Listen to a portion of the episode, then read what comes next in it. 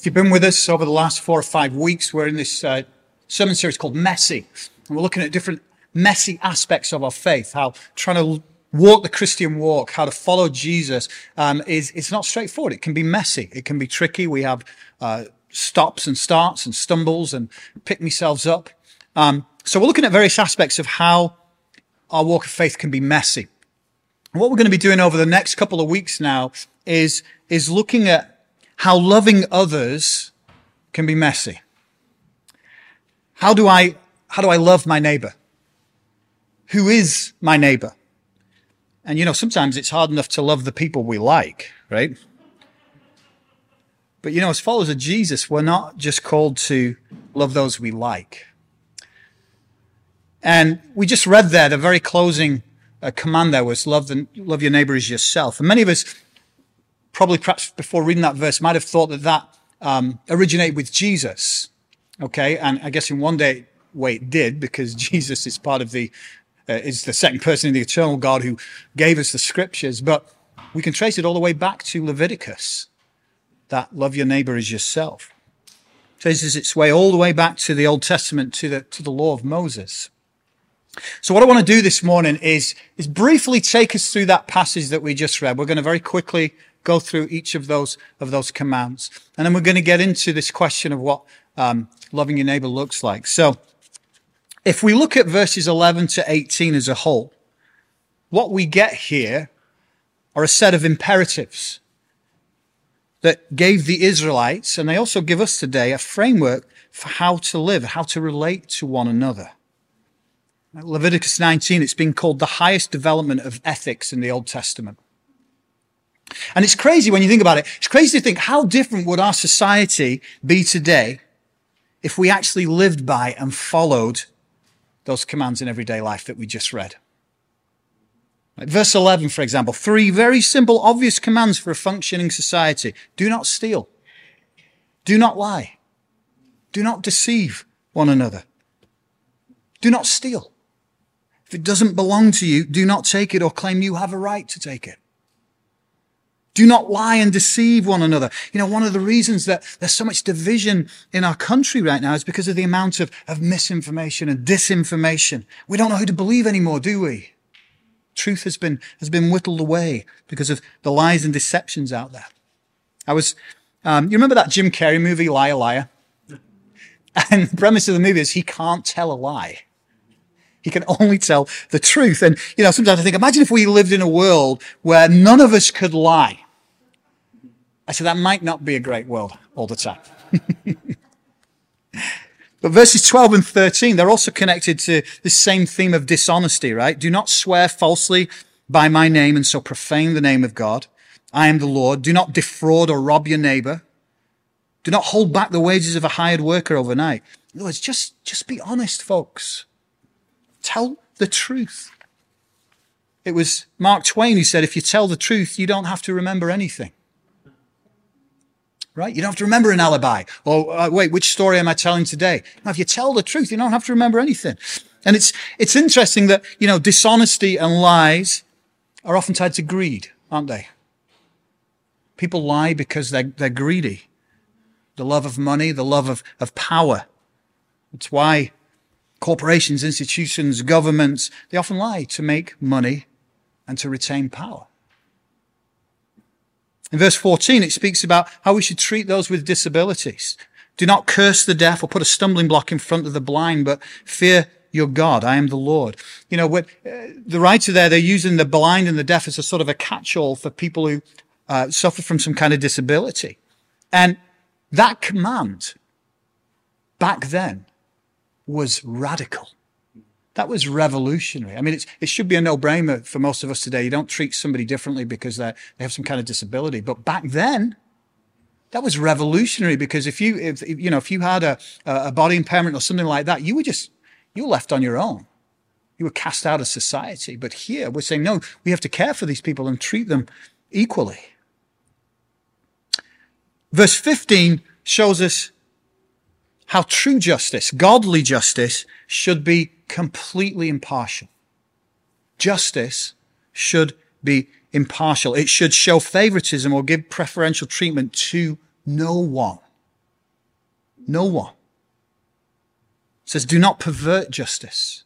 Do not show partiality to the poor or favoritism to the great, but judge your neighbor fairly.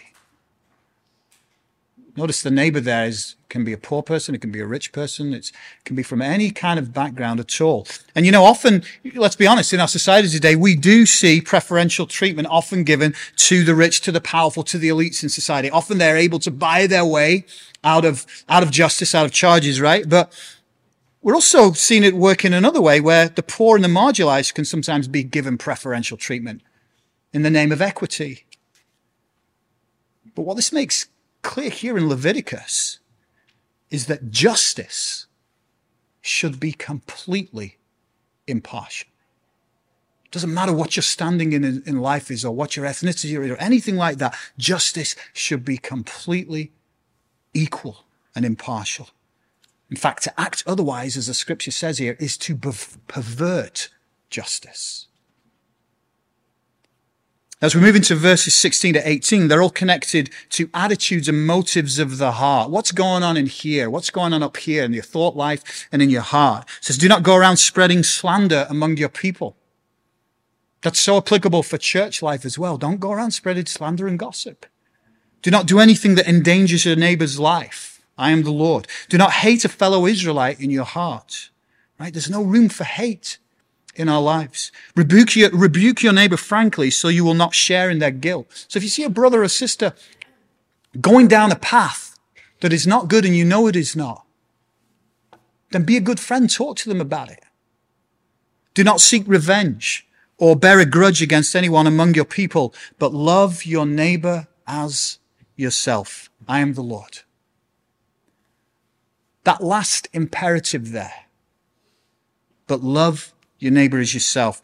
It's the only positive command in that passage we read. Okay. All the rest are framed in the negative. Do not, do not, do not, right? Do not take revenge. Do not bear a grudge.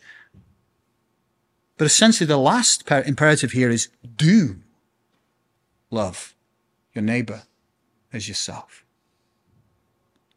Now, there's something about that particular command to love your neighbor as yourself that's very important. It's not quite like the other commands that we just read. Um, uh, in Matthew 22, Jesus is asked by the Jewish religious leaders, they ask him, what's the greatest commandment? And they're not asking it because they're genuinely interested. They're asking it because they're trying to trick Jesus. They want to trip him up.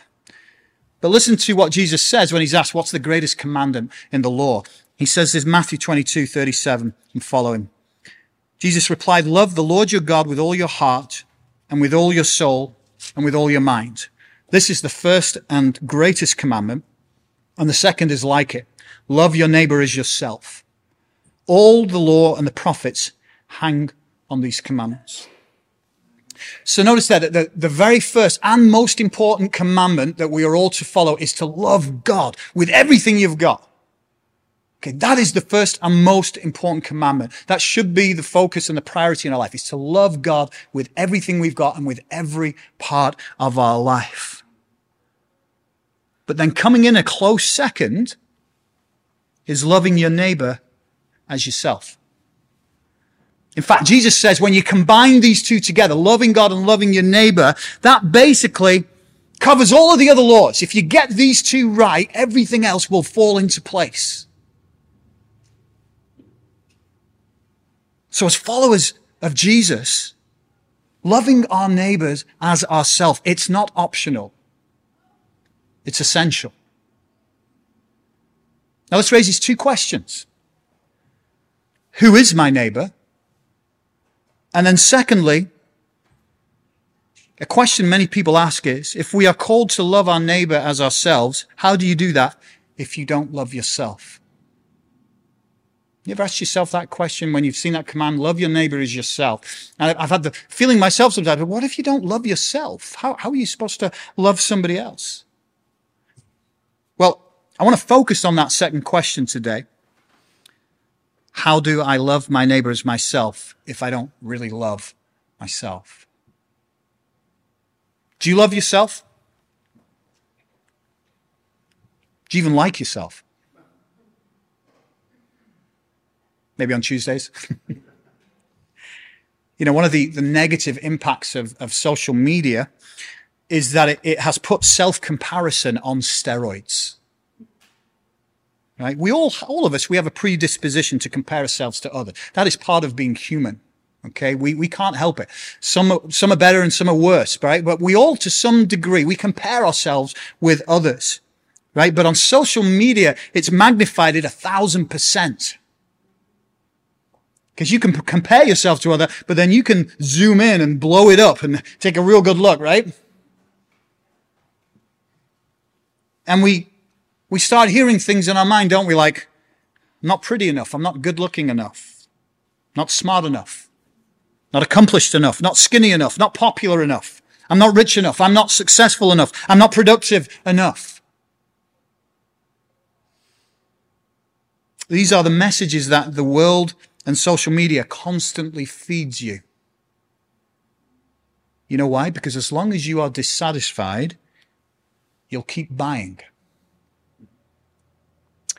You'll keep buying the next greatest and latest self-help book. You'll keep buying the next anti-wrinkling cream to see if this one works.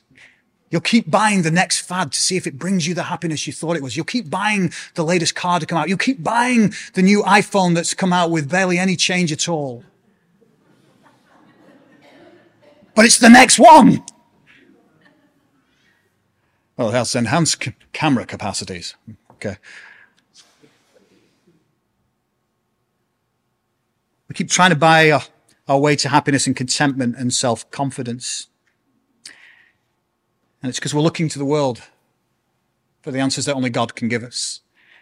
You know, one of the ways the world tells us how to combat these negative emotions is through what has been termed self-love. Are you familiar with that term, self-love?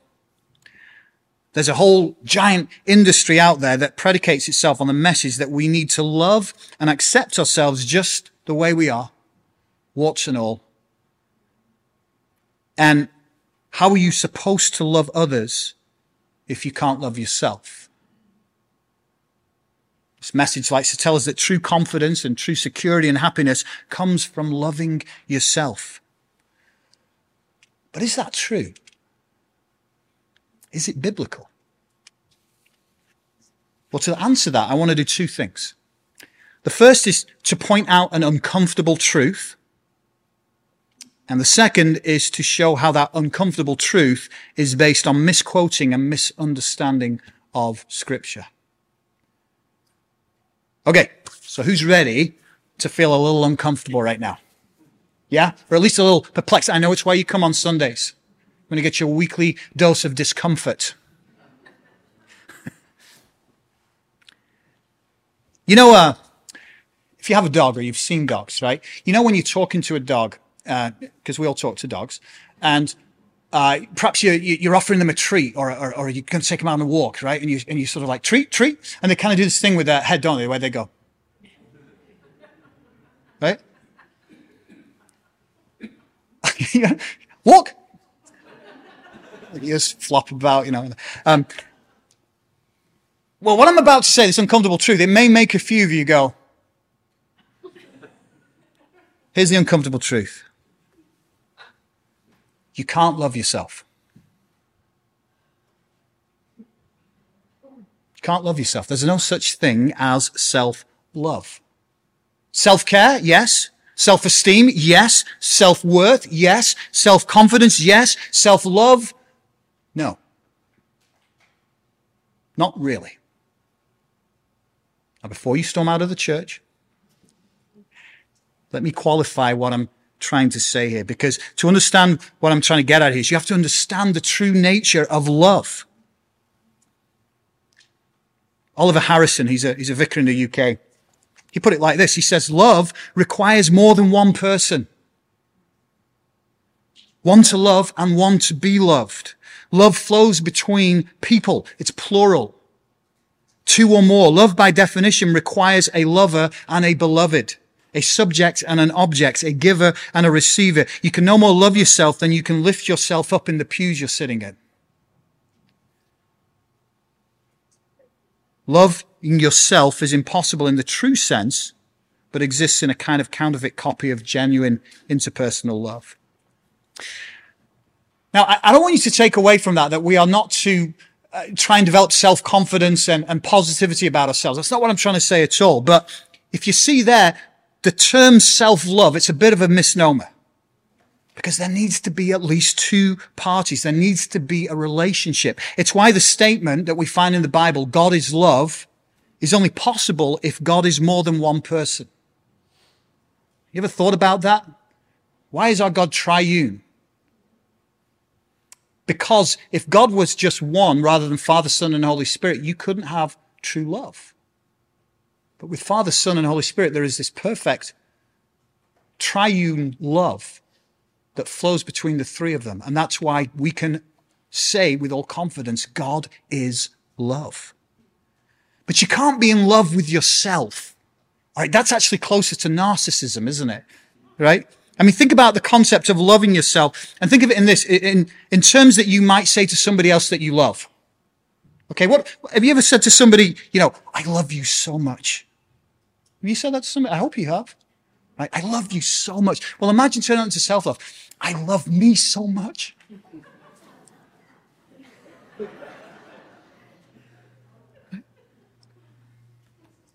I'd do anything for you. I'd do anything for me. There's nothing and no one more important in my life than me. Everything I do is for me.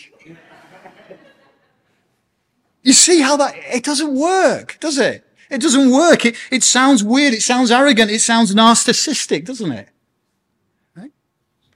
Let's take something Jesus said, just to prove this point a little further. Jesus in John 15, 13, he said this, greater love has no one than this, to lay down one's life for one's friends. So if according to Jesus, laying down your life for a friend is the greatest expression of love, and presumably you're lay, laying down your life to save their life, right? And Jesus says there's no greater love than that. But we can't really do that for ourselves, can we? I love me so much I would die for me. It doesn't, it doesn't work. There's, there's nothing loving about that. And you know, here's the thing. It's funny when you think about it, right? The Bible actually speaks negatively about this concept of self-love. Listen to 2 Timothy chapter 3 verses 1 to 2. It says, but mark this. There will be terrible times in the last days. People will be lovers of themselves.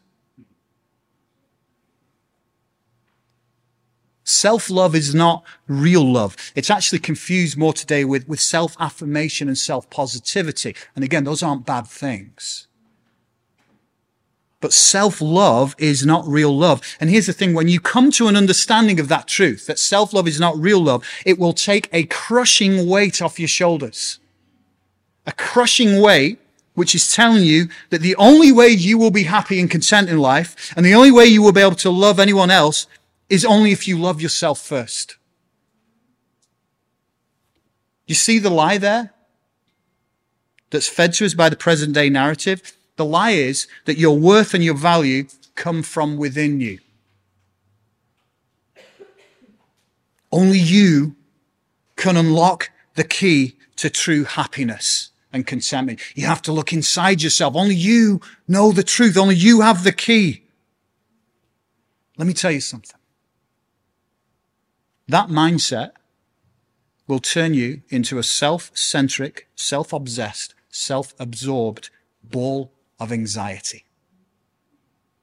You will constantly be looking inwards. What, what are people thinking about me? When, when I said that thing the other day, did they take it the wrong way? And I wonder how I looked. I wonder how my hair is today. You know, it will turn you into a ball of anxiety that is constantly focused inwards instead of outwards on others. Here's the real truth. The real truth is that's my daughter crying.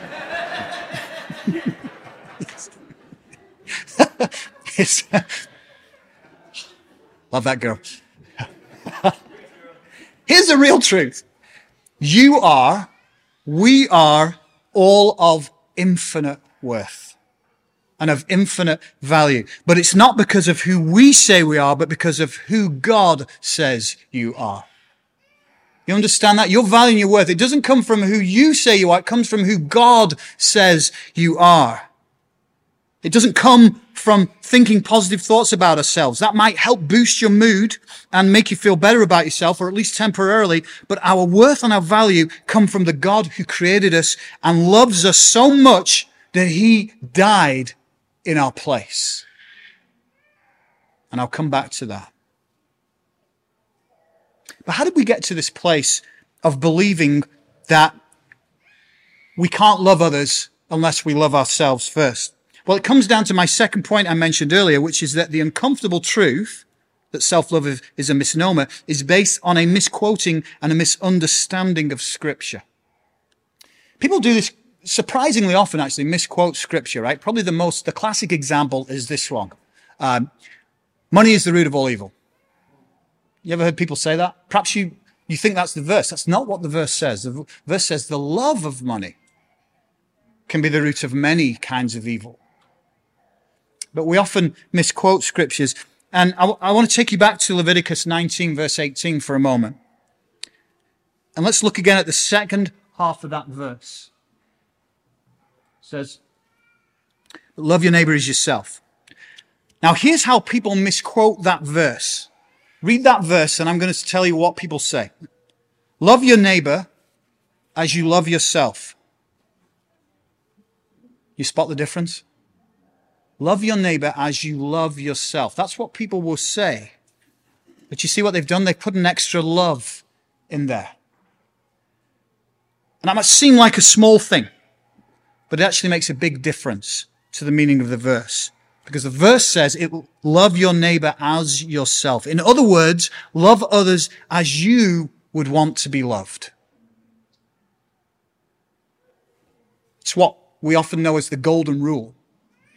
Treat others as you would want to be treated. Or as Jesus says in Matthew 7 verse 12, so in everything do to others what you would have them do to you. For this sums up the law and the prophets. Oh, isn't that interesting? See how Jesus says that again? Kind of proves our point here.